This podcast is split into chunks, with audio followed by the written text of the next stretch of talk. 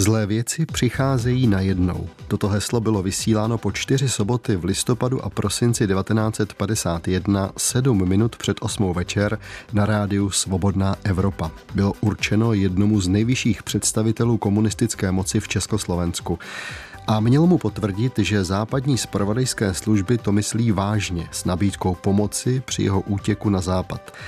Pomoci, která mu byla oznámena dopisem předaným kurýrem. O ním mužem byl Rudolf Slánský, jenže celá akce měla dvě velká ale. To první, Rudolf Slánský nikdy dopis od kurýra nedostal, takže nevěděl, kdy si má svobodnou Evropu naladit. A to druhé ale, dva týdny po prvním odvysílání hesla byl Slánský ve vazbě.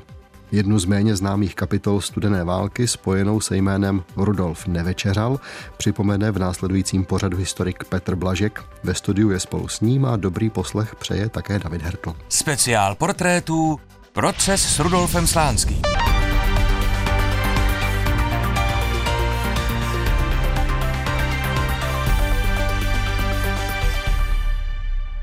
Na ministerstvu národní obrany se přihlásil jistý Rudolf Nevečeřal, který 23. března 1951 uprchl ilegálně do Německa, když měl nastoupit dvouměsíční trest zahanobení republiky. Nevečeřal byl získán americkou spravodajskou službou v Německu a do Československa byl vyslán jako agent s úkolem přinést několik výtisků novin, fotografie nových vojenských nárameníků a nové potravinové lístky. Úkol splnil a 28. dubna 1951 byl vyslán do Československa po druhé. Po příchodu vykonal nejdříve cestu k manželce a po dohodě s ní se dobrovolně přihlásil na Ministerstvu národní obrany. 3. května 1951 po přihlášení na ministerstvu s ním byl sepsán protokol a nevečeřál předán orgánům velitelství STB. Znovu s ním byl sepsán protokol a byl dán do vězení na Pankráci. Jelikož projevil lítost, že se dal do služeb zahraniční spravodajské služby, navrhoval, aby byl propuštěn zpět do Německa a že odčiní svoji trestnou činnost tím, že bude spolupracovat s STB. Hezký den, milí posluchači. Začali jsme dnešní portréty ukázkou. Byla to zpráva Velitelství státní bezpečnosti v Praze ze 17. května 1951. Skočili jsme tak vlastně do prostřed celého příběhu, ale ne náhodou. My ho můžeme totiž sledovat právě prostřednictvím materiálu státní bezpečnosti. A na ty už tady mám odborníka Petra Blaška. Petře, hezký den. Hezký den. Tak eh, první, co mě napadne, na státní bezpečnosti se tedy v roce 1951 přihlásí člověk, který o sobě tvrdí, že je západním agentem. A oni mu opravdu uvěřili? Stávalo se to, není to úplně výjimečná situace těch kurýrů západních tajných služeb, ať už těch, kteří skutečně se západními tajnými službami spolupracovali, anebo byli vysíláni například některými exilovými skupinami, kteří se třeba tvářili, že pracují pro nějaké západní tajné služby a dělali to na svou vlastní pěst. Těch bylo docela hodně a někteří z nich skutečně potom byli převerbováni a posíláni na zpátek. Existovala dokonce taková tajná věznice ve Vintrově ulici, kde byli získáváni tihleti nešťastníci ke spolupráci se státní bezpečností za použití samozřejmě metod, které byly poměrně brutální. V případě Rudolfa Nevečeřela se jednalo o člověka, který se sám nabídl a nabídka na spolupráci se státní bezpečností byla jeho plánem. On se sám přihlásil, byl zatčen a ve vězení skutečně potom k té spolupráci došlo. Budeme-li ten příběh dál sledovat očima státní bezpečnosti, tak postupovala celkem logicky, pokusila se zjistit si toho o Rudolfu Nevečeřalovi co nejvíc. Takže ukázka ze životopisu, který státní bezpečnost k případu Rudolfa Nevečeřala sestavila. Rudolf Nevečeřal se vyučil strojním zámečníkem a pracoval jako řidič předposledně u komunálního dopravního podniku v Teplicích. Je označován za nespolehlivého, opíjel se a kradl při stěhování. Pro krádeže byl několikrát vyšetřován, ale pro nedostatek důkazů nebyl souzen. V roce 1950 nastoupil do závodu Dechtochem a Teplice. Je charakterizován jako flink a opilec. Osvěřený vůz nepečoval, do zaměstnání chodil pozdě, nákladním autem si vozil domů uhlí, které patřilo továrně. Před Velikonocemi 1951 dostal výpověď. Od firmy byl k němu do bytu vyslán soudruh, aby přinesl klíče odvozu a známky na naftu. Manželka nevečeřala sdělila, že manžel není doma a pravděpodobně odjel do Mnichova hradiště, kde si měl odsedět trest za štvavé řeči proti Sovětskému svazu a lidově demokratickému zřízení. Nevečeřal vstoupil do KSČ 22. února 1948. V únoru 1951 byl ze strany vyloučen pro špatné chování a protože se nezúčastňoval stranického života a neplatil včas členské známky. Musím říci, že ukázky, které slyšíte, jsou trochu zkrácené, protože Petr Blažek má ve studiu před sebou ty kopie těch originálních dokumentů, ty jsou pochopitelně o hodně další, zabralo by nám jejich čtení hodně času. On se nám trochu vytratil nevečeralův věk, narodil se na štědrý den roku 1922 v Proseticích, ty jsou dnes součástí Teplic. Státní bezpečnost se samozřejmě zajímala o to, jakým způsobem se nevečeřal dostal na západ a jak byl tedy zavázán ke spolupráci s tamními spravodajskými službami. Sám nevečeřal o tom vypověděl následující. Dne 23. března 1951 jsem odešel z domova a kolem 13. hodiny na nádraží do Řetenic, kde jsem nastoupil do vlaku a odjel k Chebu. Vystoupil jsem ve 21 hodin a 30 minut a šel pěšky přes hranice. Přechod se mi podařil v noci na 24. března. Kolem 6. ráno jsem uviděl německou pohraniční stráž. Na výzvu strážníka jsem odpověděl, že jsem uprchlík z Československa. V místnosti úřadovny německé pohraniční stráže, kam nedovedl, jsem požádal, abych byl předveden před americké činitele a řekl jsem jim, že jsem politický uprchlík. Žádosti vyhověly. Američané přijeli kolem 13. hodiny a po 15 minutách mě odvezli do Terschenreutu. Byl jsem předán přímo příslušníkům americké spravodajské služby. Ptali se, z jakého důvodu jsem opustil Československo. Měl jsem sebou obžalobu i povolání k nástupu trestu a přeložil jsem jim to. Večer po výslechu mě odvezli do Vajdenu, kde jsem v budově americké spravodajské služby přespal. Výslech začal 26. března. Muž, který se mi představil jako vytvar, mluvil česky, obsal si moji obžalobu a ptal se mě, jestli znám nějaké vojenské skladiště na pohyby vojenských jednotek v pohraničním území, čím jsou vyzbrojeny, kde na území Československa jsou pancéřové jednotky, hlavně tanky. Petře, když to tak pořád poslouchám, vy jste hovořil na začátku o tom, jakým způsobem státní bezpečnost ty lidi získávala. A já už jsem se na začátku ptal, jestli mu státní bezpečnost věřila. Nemohli mít na státní bezpečnosti pocit, že jde o nějakou spravodajskou hru, že jim třeba opravdu ze západu posílají agenta a aby na něj takzvaně státní bezpečnost skočila. Nevíte, jestli se třeba někde tahle varianta také neobjevovala v těch materiálech? Nikde se neobjevilo to, že by mu nevěřili. On patrně vypovídal velmi podrobně a Oni měli informace o těch místech, o kterých on vyprávěl, takže bez pochyby si mohli leco ověřit. Samozřejmě v tajných službách platí zásada nevěřit nikomu, takže Rudolf Nevečeřal byl vyslán na zpátek do Německa. Je otázka, jakou měli pojistku, jestli skutečně bude pro ně pracovat. Každopádně on se evidentně vrátil, my přesně nevíme, kolik těch cest vlastně od jara 1951 do listopadu 1951, tedy během několika měsíců, podnikl. Jistě to bylo minimálně třikrát, ale možná, že těch cest bylo daleko více. Každopádně se zdá, že v listopadu 1951 k němu měli důvěru velkou, údajně podle řady výpovědí, které jsou ověřené, dostával dokonce od eh, státní bezpečnosti zbraň. Když se vracel, tak aby působil důvěryhodně, tak měl zbraň, kterou mu dával jeho řídící orgán. A zdá se, že během těch několika měsíců ta spolupráce byla velmi intenzivní. V těch materiálech, které vy máte, tak jsem se dokonce dozvěděl, že měl heslo, když se vracel z Německa do Chebu, tak eh, když překročil hranice, tak se musel hlásit u velitele útvaru Československé pohraniční stráže a to heslem Lesy hučí. Posloucháte speciál k výročí procesu s Rudolfem Slánským Každá krajnost je škodliva. Portréty těch, kdo se na šibenici dostali, i těch, kteří jim na ní pomohli. Poslouchejte také na webu plus.rozhlas.cz, aplikaci Můj rozhlas a v dalších podcastových aplikacích. Do dnešních portrétů jsem pozval historika Petra Blaška a povídáme si o Rudolfu Nevečeřalovi, člověku, který přinesl ten slavný dopis pro velkého metaře. Dobrý poslech vám přeje stále David Hertl. My se tady bavíme o podzimu roku 1951 o tom, že tedy nevečeřal, přinesl onen dopis, za chvíli už o něm bude řeč.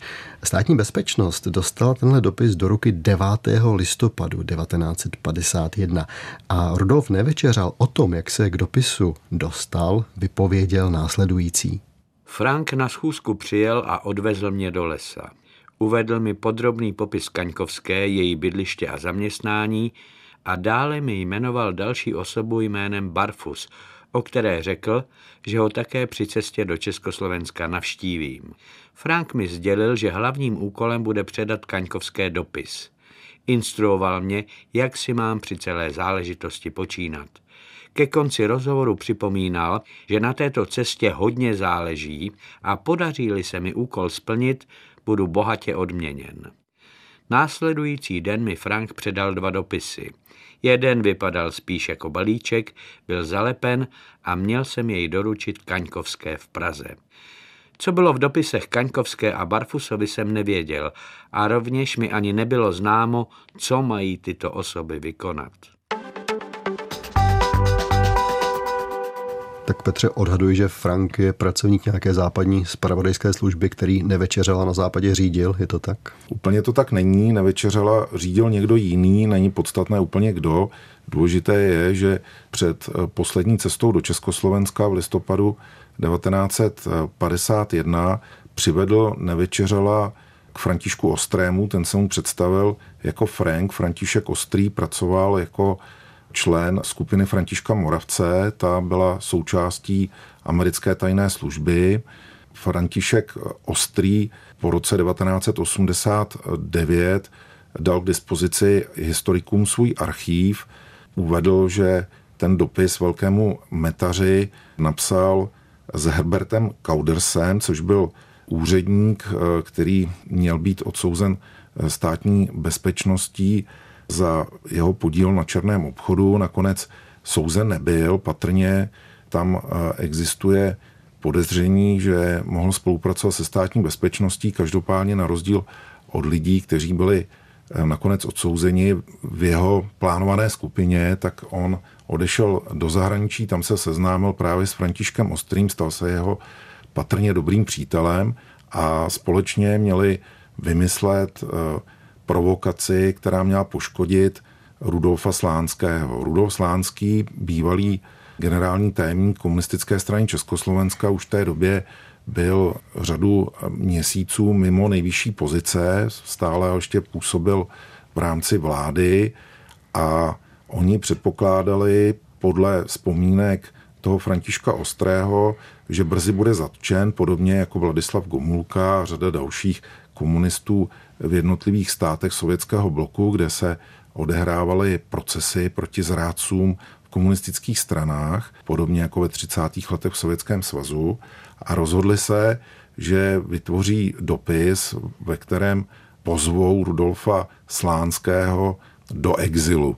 Problém byl ten, že jednak ten Kauders není úplně důvěryhodný člověk, měl za sebou podobnou minulost, byť úplně ne tak pitoreskní jako Rudolf Nevečeřál.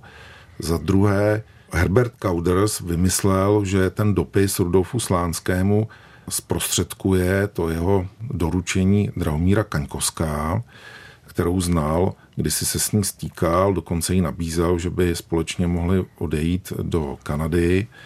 Nakonec tomu nedošlo. Kaňkovská údajně měla znát Slánského, společně ho nazývali velkým metařem. Problém byl ten, že Kaňkovská ve skutečnosti Slánského viděla pouze jednou v továrně. Rudolf Nevečeřál přivezl ten dopis 9. listopadu 1951. On se snažil předat ten dopis Kaňkovské ještě s dalším dopisem, který byl určen pro Barfuse, který byl zmíněn v té ukázce, to byl kamarád Kauderse a měla tam být nabídka na jeho spolupráci se západní tajnou službou. Kaňkovská se vylekala, ty dopisy nechtěla převzít, takže nakonec skončili u řídícího důstojníka, ten je odvezl do rozvědky, jak je napsáno, poměrně nejasně v jednom z protokolů. Tam byly ofotografovány státní bezpečnost, dokonce ten dopis pro Rudolfa Slánského poškodila.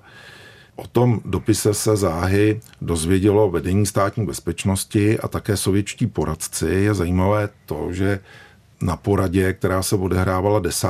listopadu, to znamená už den poté, co se ten dopis dostal do Československa, tak všichni identifikovali s výjimkou jednoho člověka, který říkal, že by mohlo jít o Gebindera, který byl potom také souzen s Rudolfem Slánským, tak všichni říkali, to je pro Slánského, protože opravdu ta přezdívka Velký metař se přímo nabízela. Kamil Pixák vzpomínal, že okamžitě zavětřil sovětský poradce. Není úplně jasný, jaký. Jsou tam zmíněni v dokumentech tři postupně. A každopádně ten sovětský poradce o celou věc projevil obrovský zájem a už druhý den se objevil v Praze Anastás Mikojan, což je teda vlastně v celém tom příběhu nejdůležitější figura, protože on přijel do Prahy s tím, že existuje tedy doklad spojení mezi Rudolfem Slánským a západní tajnou službou. Okamžitě se ohlásil u Gotwalda a žádal, aby Slánský byl zatčen. Znamená to tedy, že historikové dnes pořád nemají úplně jasno, nakolik šlo o akci jenom západních spravodajských služeb a nakolik v tom měli třeba i Sověti nějaké prsty?